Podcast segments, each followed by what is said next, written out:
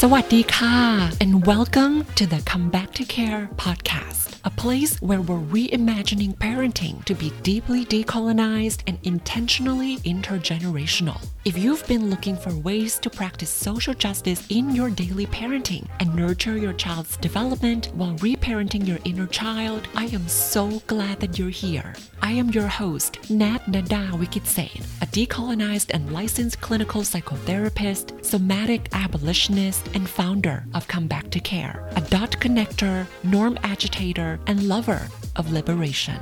In this podcast, we turn down the volume of oppressive social norms and outdated family patterns so that we can hear our inner voice and raise our children by our own values too. We come back home to our body and the goodness within. We come back to our lineages and communities, and we come back to care together. So come curious and come as you are. Welcome to episode 41 of the Come Back to Care podcast. I'm so excited to continue our exploration of abandonment and codependence from the previous episode with you today. But before we begin, a quick note. My body is yearning to rest and go inward, not rush to produce content. After this episode, I'll take a few weeks off to recharge. I'll be back the first Tuesday of November. Thank you for helping me practice listening to my body and honoring its needs. Alright, in the previous episode, you and I explored abandonment in the context of the relationship between those who raised us and ourselves as children. To protect ourselves from re experiencing this pain of abandonment, one survival strategy many of us use is people pleasing or codependence. This is where we abandon our own needs to people please others in hopes that they won't abandon us. This survival strategy of codependence can unintentionally get in the way of our children's development of autonomy, self esteem, and self trust. It can also make us shy away from taking charge in moments when our children need us to step up. In our exploration today, I'd love to take five steps back and look at a bigger social political picture so we can understand abandonment not just in the context of relationships between us and those who raised us or between us and our children, but also in relation to white colonial capitalist patriarchy. Because what happens in society trickles down into what happens in our homes. Social norms often become family rules. Abandonment in the home is often a byproduct of structural abandonment from the government. Abby Cartus, a researcher and epidemiologist, said at the 2023 Socialism Conference, quote, solid analysis is the engine of good strategizing and effective tactics, end quote. So, by widening our analysis of abandonment beyond parent child attachment relationships, you and I can use this political analysis to sharpen our parenting strategies.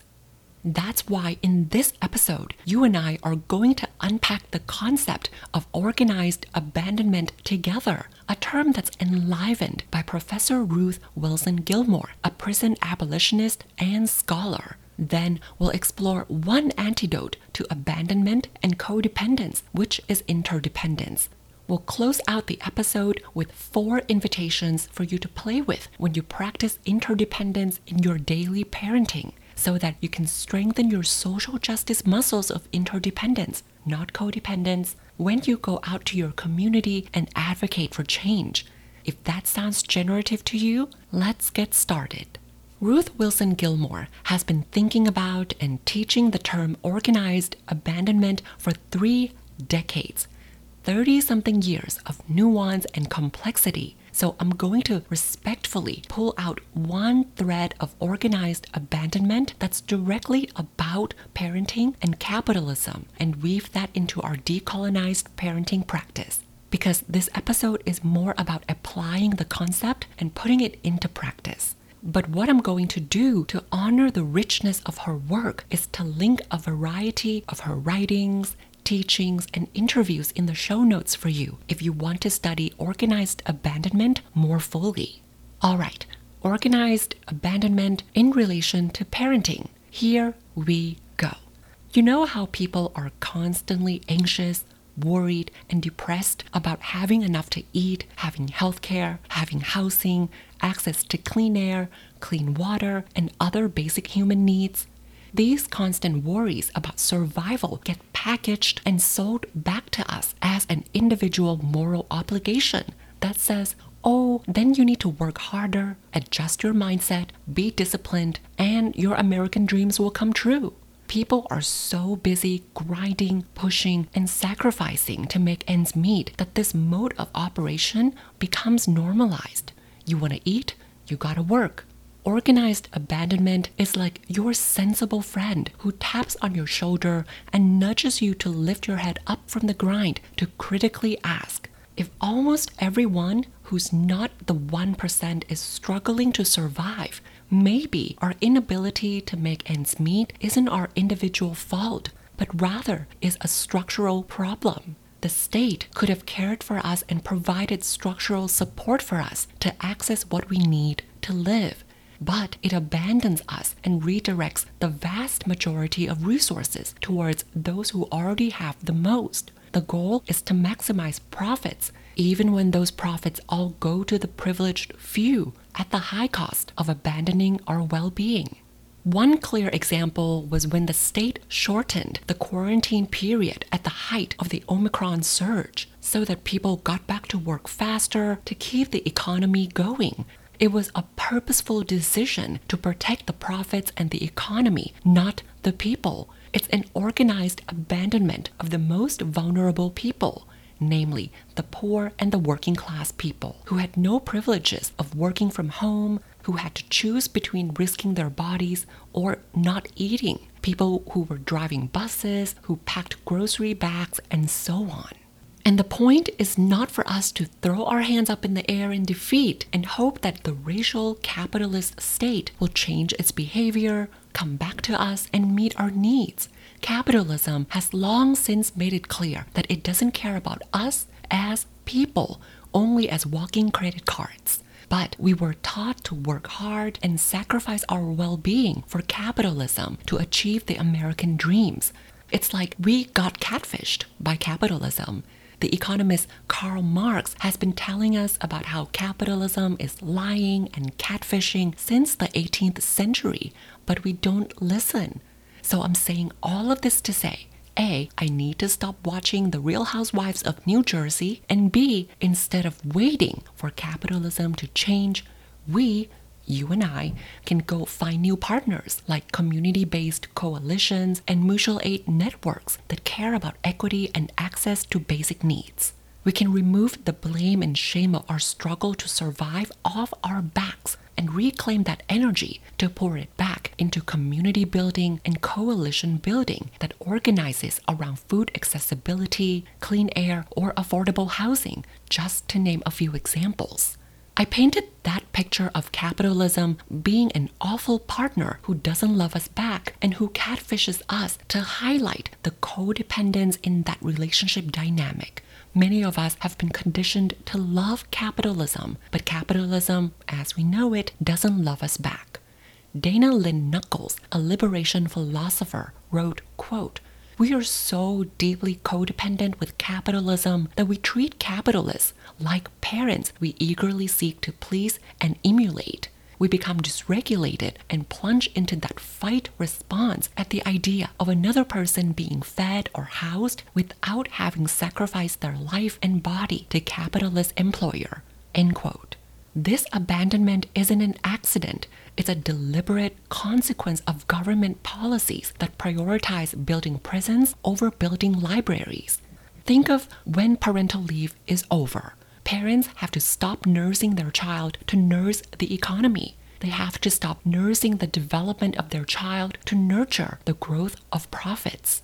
Another clear example is healthcare. Capitalism deliberately makes healthcare a product we need to buy instead of something that's available and accessible to everybody. Vicente Navarro, a professor at the Johns Hopkins University, critiqued capitalism's priority to, quote, reduce public responsibility for the health of populations to transform national health services into insurance based healthcare systems and to privatize medical care. End quote. capitalism makes health our personal responsibility instead of a social political issue.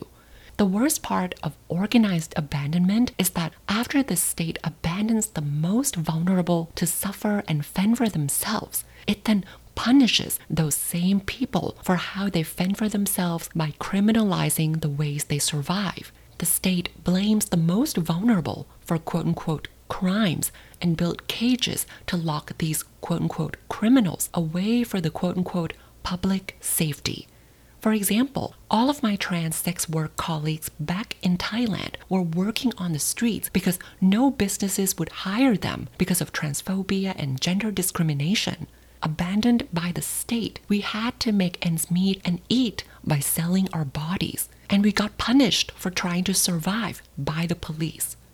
Ruth Wilson Gilmore said, quote, Prison is not just a response to a free floating thing called crime, it's a response to surplus populations, which is to say that prisons are designed to absorb people, those people who have been abandoned by the state. End quote.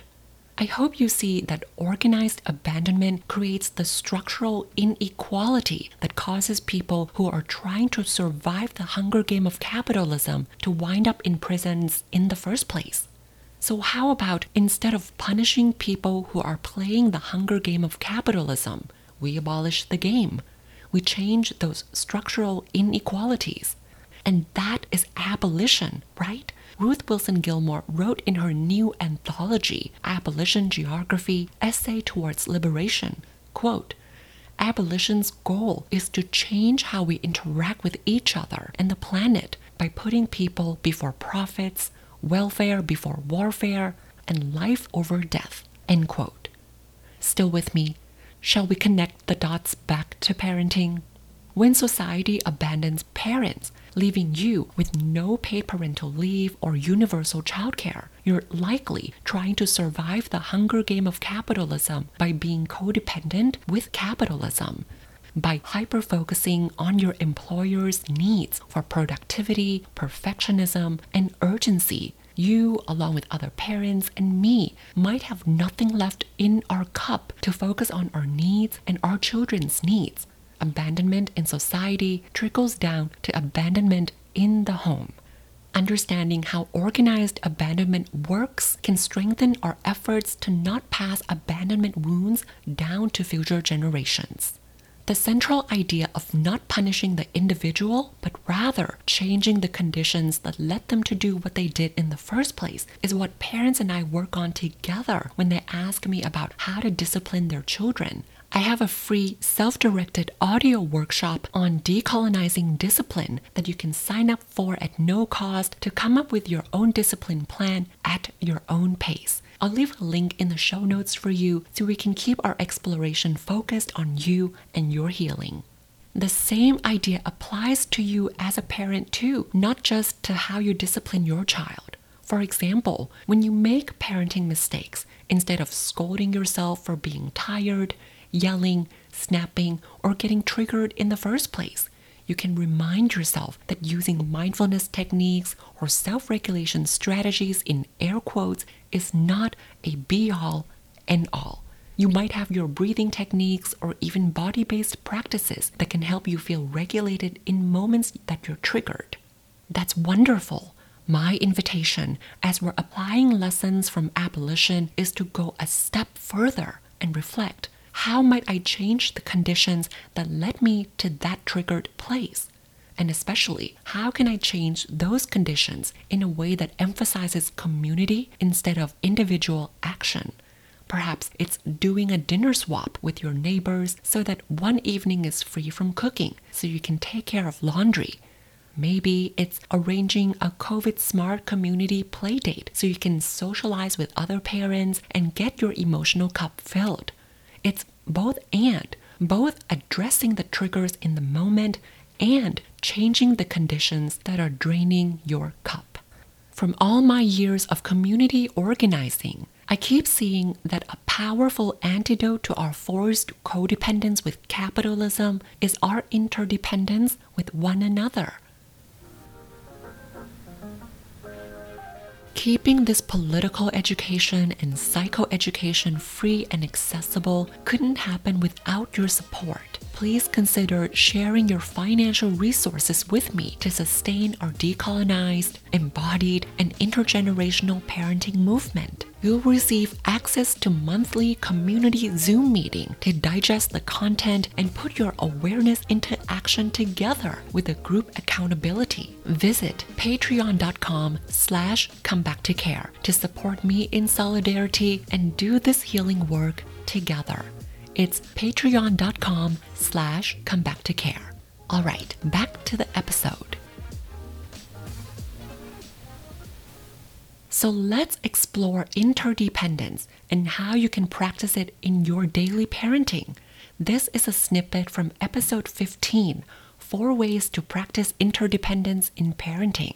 I want to share that part about interdependence with you because it's relevant to our discussion today, and I had an absolute joy putting it together.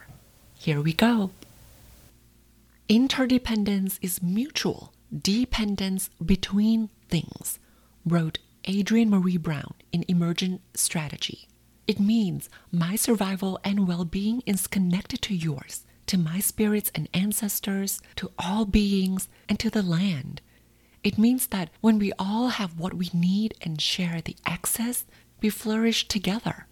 It means that I got you and you got me because we both matter to each other.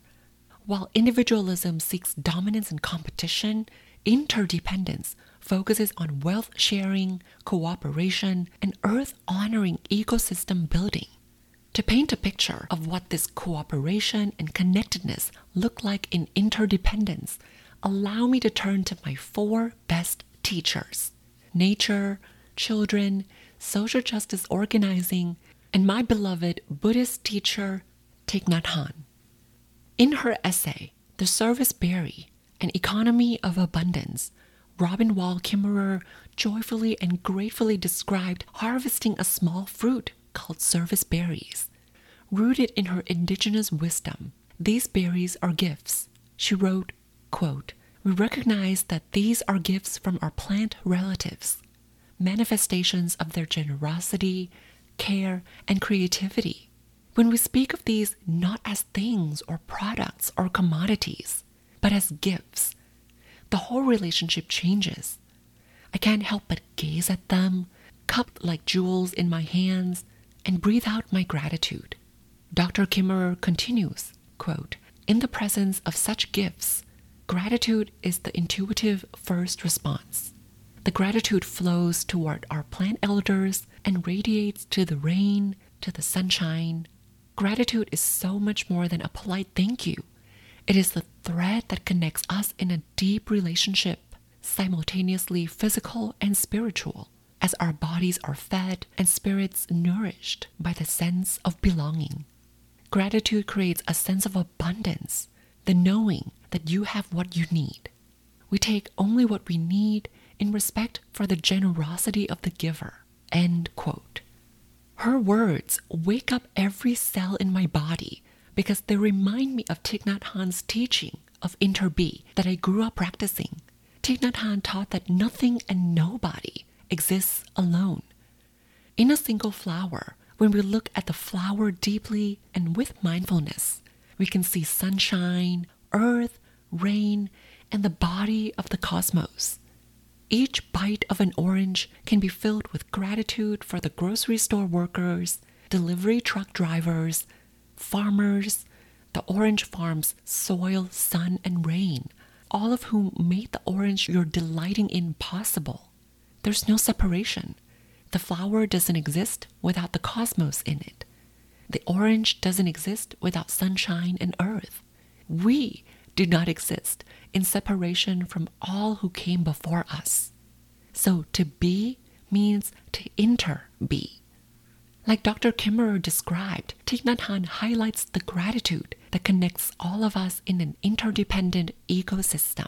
In a climate where there's so much division, my heart and my rage find so much inner peace when I remember that despite our differences in our intersecting identities, we're deeply connected with one another. our liberation certainly binds us together. While gratitude deepens the sense of belonging, reciprocity nurtures our interconnection. Dr. Kimmerer describes reciprocity as to give a gift in return.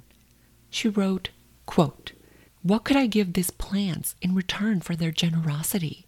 It could be a direct response, like weeding or water, or a song of thanks that sends appreciation out on the wind, or indirect, like donating to my local land trust so that more habitat for the gift givers will be saved, or making art that invites others into the web of reciprocity.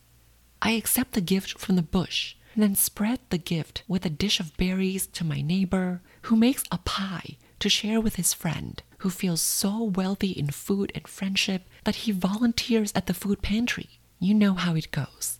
End quote. I wonder what other examples of interdependence you witness around you. I see it in small acts of kindness around me. When a mom pitches in to pick up her friend's children from school, and her friend practices reciprocity for that kindness by making dinner that evening. It's not out of obligation, politeness, or you scratch my back and I'll scratch yours. They do it because they care about each other, and when they're well, they flourish together. I see it in bigger acts of kindness in the community, from meal trains to mutual aid networks of parents working together to address the baby formula shortage in the US. I see it in social justice movements. In 1977, a group of disability activists in San Francisco staged a sit in that lasted 28 days to advocate for disability rights. During the sit in, members of the Black Panther Party brought food to the activists every night. As described in the documentary Crip Camp, one member explained that the Black Panthers brought food because, quote, you're trying to make the world a better place for everybody, so we're going to feed you, end quote. Boom, interdependence. I see interdependence all around me, especially in children. Young children between ages 4 and 12 also know how to cooperate and work interdependently with their friends. Otherwise, they might get kicked out of the friend group or not invited to their friends' birthday parties. Next time your child has a play date with a bunch of their friends, I invite you to watch how these young children negotiate what, where, and how to play together. It's quite beautiful to see young children who are typically assertive and spunky sort of tone their behaviors down to be a team player. Michael Tomasello, an American psychologist whose work focuses on evolutionary anthropology, wrote in his paper titled The Role of Ontogeny in the Evolution of Human Cooperation that humans learn early on to adjust their behaviors to cooperate with others or to be a team player. It seems like our children simply understand these concepts cooperation and fairness. So I dug a little deeper, like 200 million years ago, deeper. yeah, did I tell you I'm a Gemini sun and Sagittarius rising? I love to get to the root of things and get curious. So, thank you for geeking out with me. In the journal article, Two Key Steps in the Evolution of Human Cooperation, the Interdependence Hypothesis, Michael Tomasello and colleagues describe how our ancestors, 200 million years ago, had to learn how to find food together, also known as collaborative foraging. As a group, they learned to work together to find large animal carcasses that were recently killed, and they had to learn how to share the food fairly. Tomasello and colleagues write, quote, Individuals who attempted to hog all of the food at a scavenged carcass would be actively repelled by others. End quote. Hello, cooperation and interdependence. All of this goes to show that interdependence is just as common and available to us as independence, even though Western societies prioritize individualism.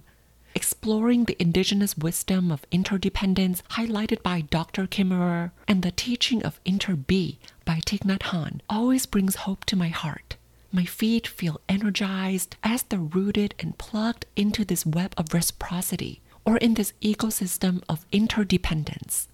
Then I get to witness interdependence that's already around me.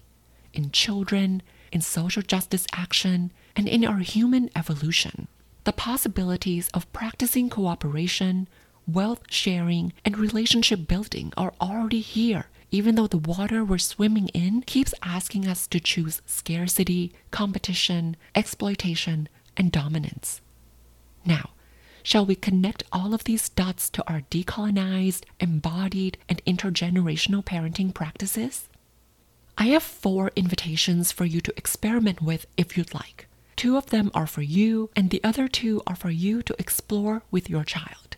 Let's start with you, because you are important.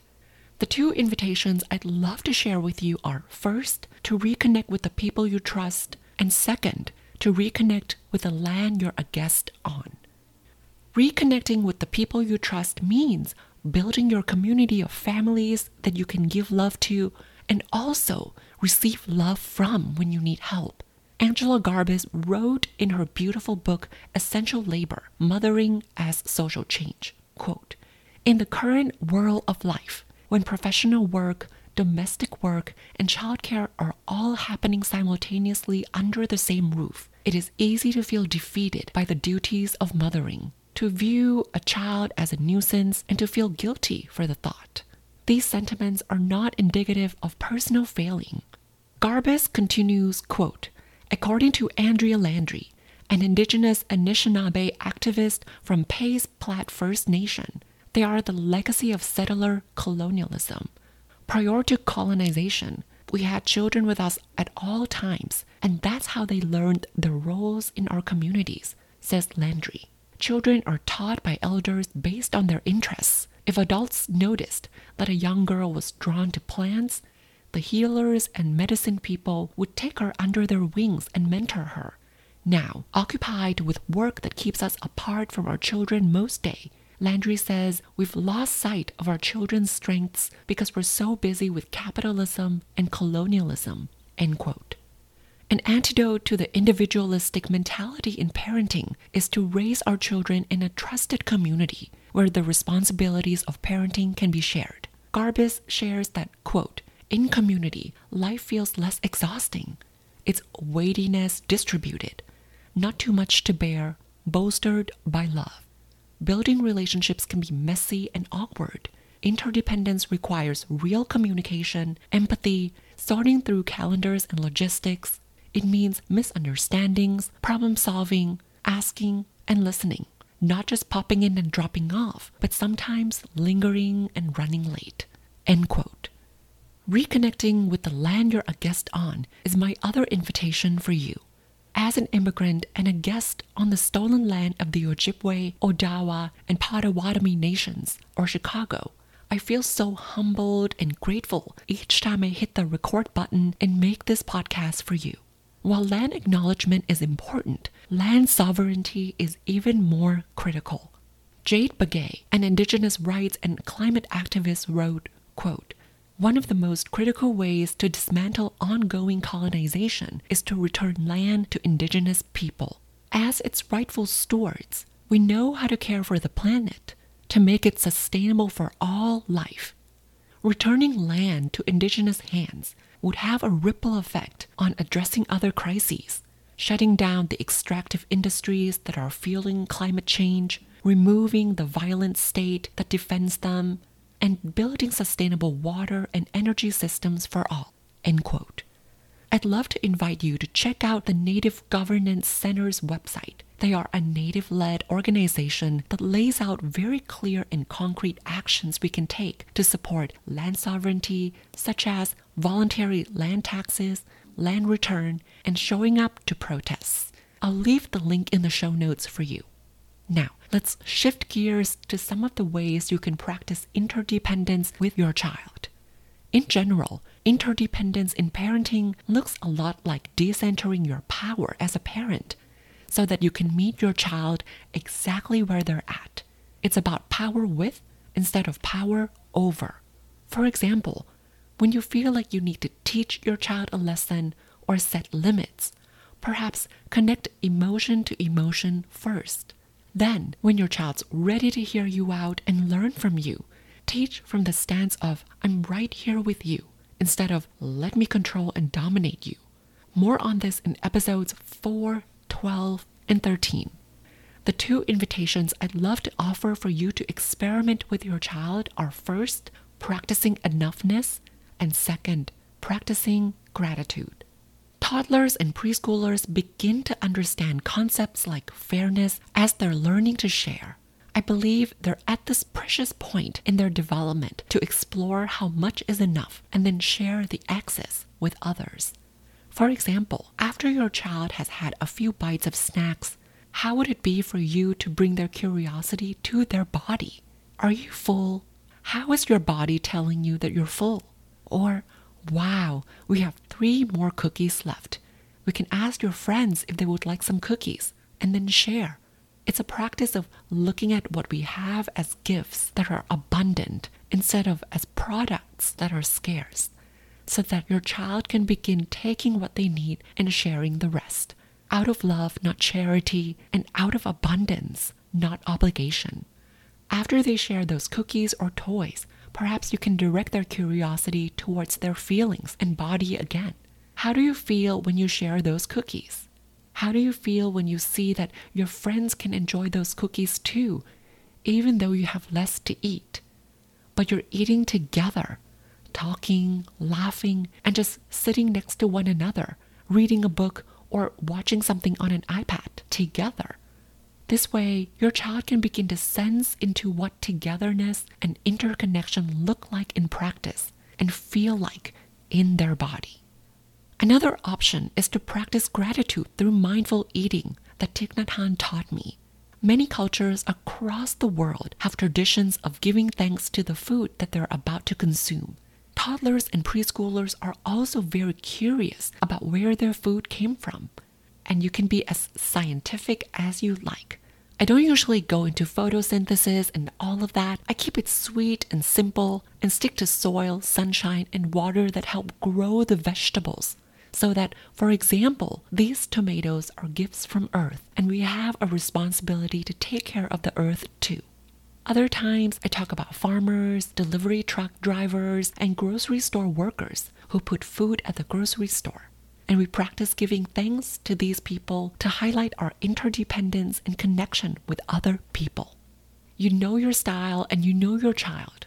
As always, please play and experiment with these invitations and make them yours. I know you love your child, and I see the extra intentionality you put into infusing social justice concept like interdependence in your daily parenting practice. Thank you so much for doing this liberation work together. To wrap up our exploration today, we talked about how guilt and growth are two sides of the same coin in episode 32 How to Work with Parenting Guilt and Self Judgment, Part 2 the more you know about parenting, the more of, oh my God, I can't believe I did that to my child. And you can use this guilt as your catalyst for future parenting action that's more aligned with your values. In the same vein, with any progress comes pissing people off, especially people who want to protect and preserve the oppressive status quo. And I know that naming this out loud strikes at the heart of our codependence and our fear of abandonment.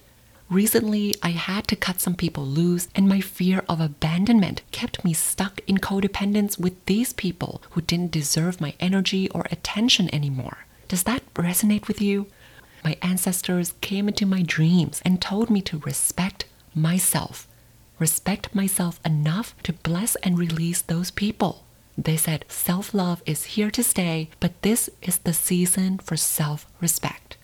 So, from my codependence to yours, and from my fear of abandonment to yours, may you and I respect our humanity, divinity, and dignity enough to stand firmly in our power so that we stop abandoning ourselves to be codependent with others, so that we stop contorting, conforming, performing, and making ourselves small for others' comfort.